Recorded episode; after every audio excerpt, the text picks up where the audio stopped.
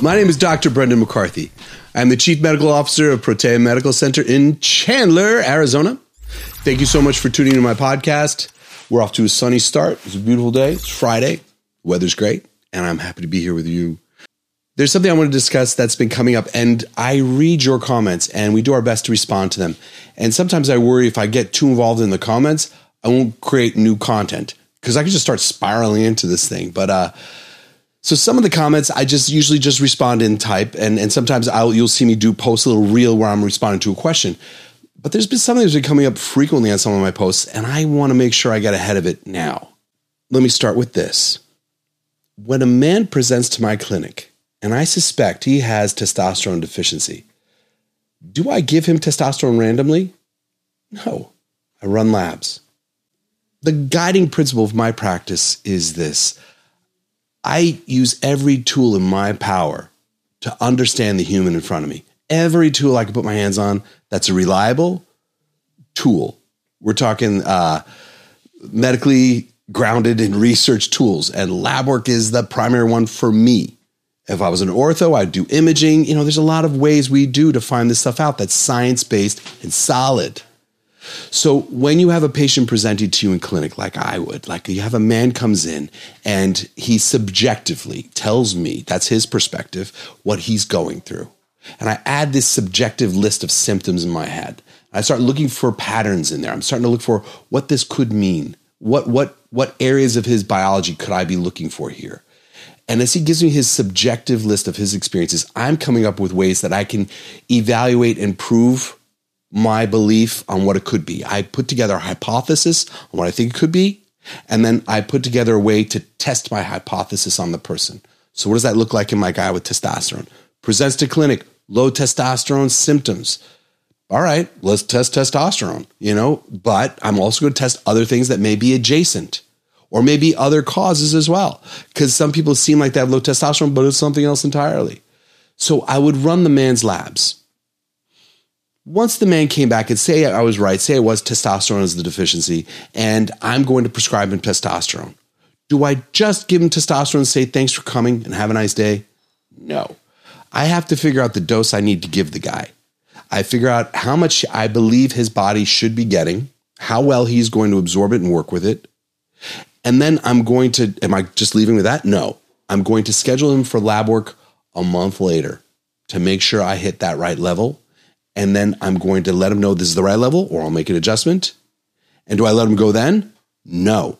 I schedule him every six months to make sure I'm monitoring him and doing a good job. Why? The thing is, is with testosterone deficiency in men, and once you know that's what it is, you give them the dose you think will work. That doesn't mean it's the dose that will work. If a guy comes in and I think 150 milligrams of testosterone injected weekly is going to be the key for him, I'll prescribe that. But it's what I think. It's my hypothesis. I need to prove it. So what do I do? I run his labs a month later. I make sure that I got the right level. I want his testosterone say at 800, 900 total or is free at 20. I'm going to run that lab a month later, verify I did my job. Is that enough? No, because I'm giving him something from the outside in. I'm giving him something that belongs in his body, but his body's not making it. So I can't mimic nature.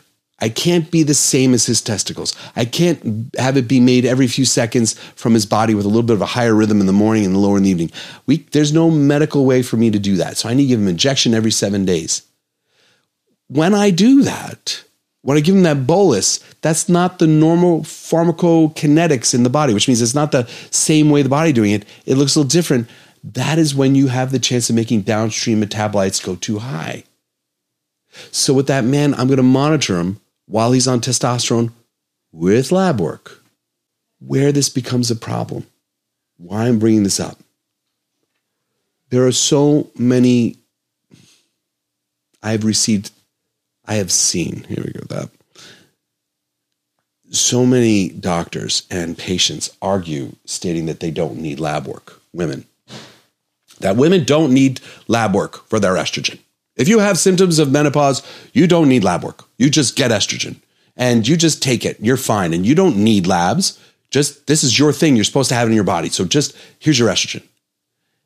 That is remarkably wrong. Just because everyone does it the wrong way doesn't make it right. Riddle me this.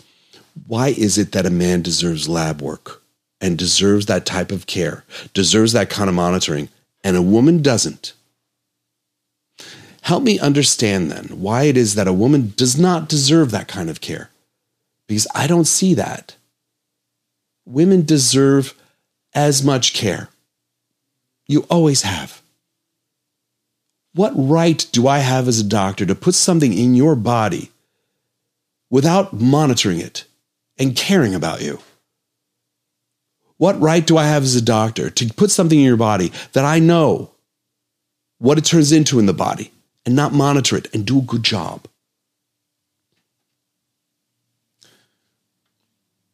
I feel strongly about this because in the years of practice, decades of practice of medicine, I have seen a disparity in the way women are treated.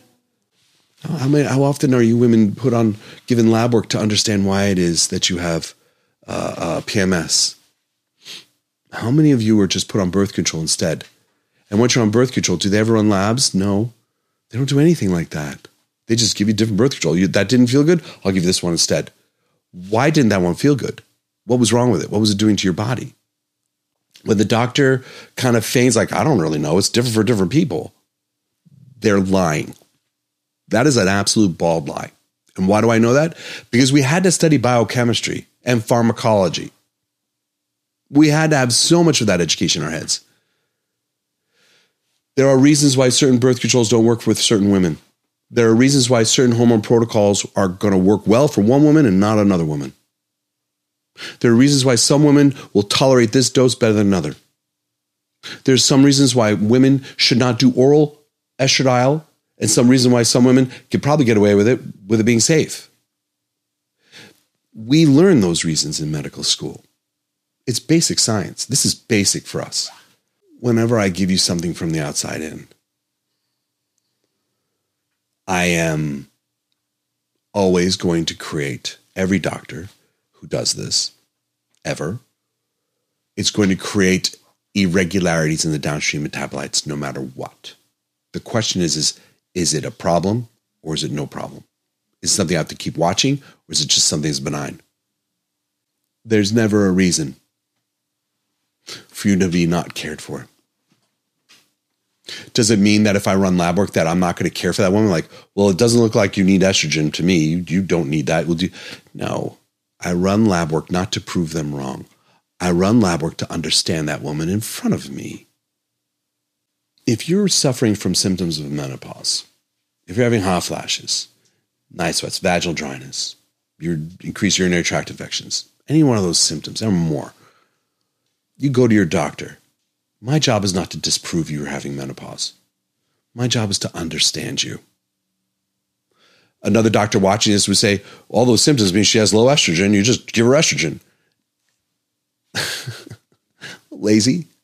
Lazy much? A little bit. Really?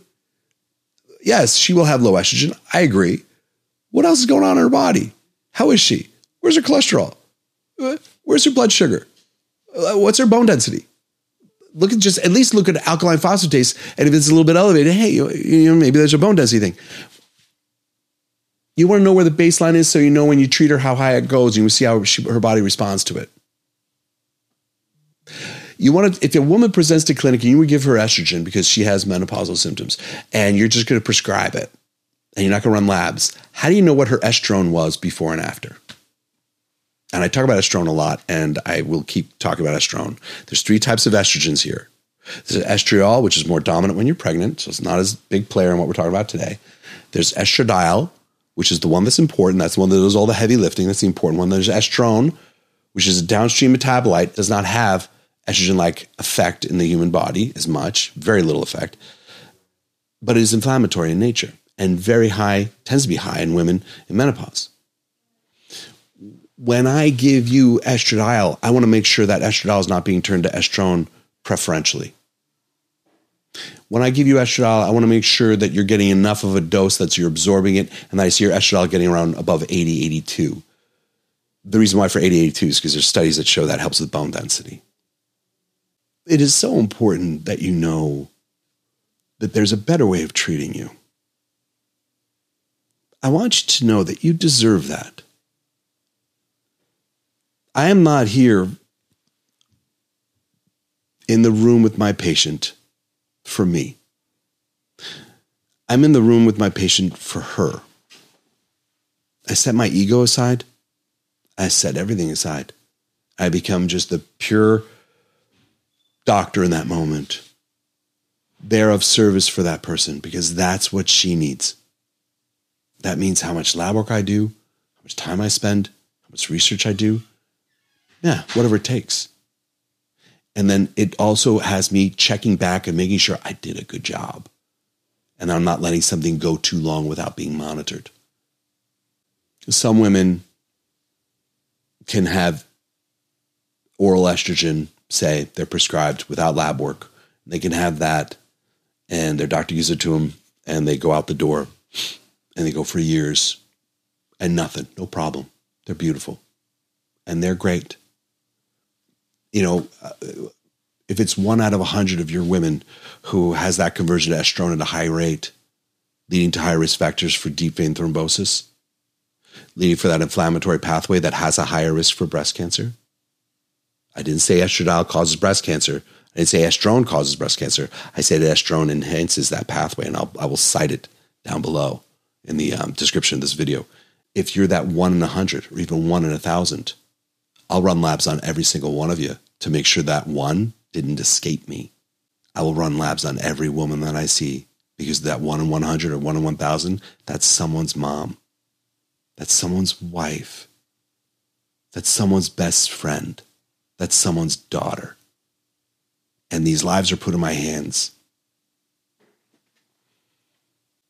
So, in the end, in summation, see, I'm very strong. I'm very emotional about this.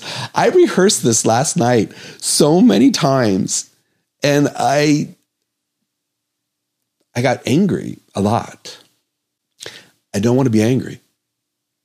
I said lazy medicine earlier. I don't want to do that either if you criticize and you you push on these other doctors, this the way medicine is practiced currently, if you if you're antagonistic to it, they have a tendency more to become more defensive and more, you know, aggressive, and they just attack you or they whatever they, they do the dumb things they do, blah blah blah. And maybe that'll get more clicks. I don't need that. I'm trying to do this in a way that helps them make that transition over to saying, you know you're right. We really should run labs. You're right. We really should monitor these things. And you, you're right. These women need that. They deserve that. And, and you know what? I'm going to bend my brain 100% around every case I see that comes in my office and not just kind of coast through it every nine minutes, new patient. And me getting in here and yelling and being rage filled does not do that. So, in summation, you deserve lab work. I am right. I am right that you deserve lab work. And lab work is worth the effort on the part of the physician. And it should not be an obstacle to care, but also it should not be left out of care. Please like, share, and subscribe. Please share this with someone who believes that lab work is unnecessary if you give someone hormones. Please share this with someone who believes that men should get lab work and women don't really need it. see that, that goes. Um, thank you. And I'll see you at the next episode.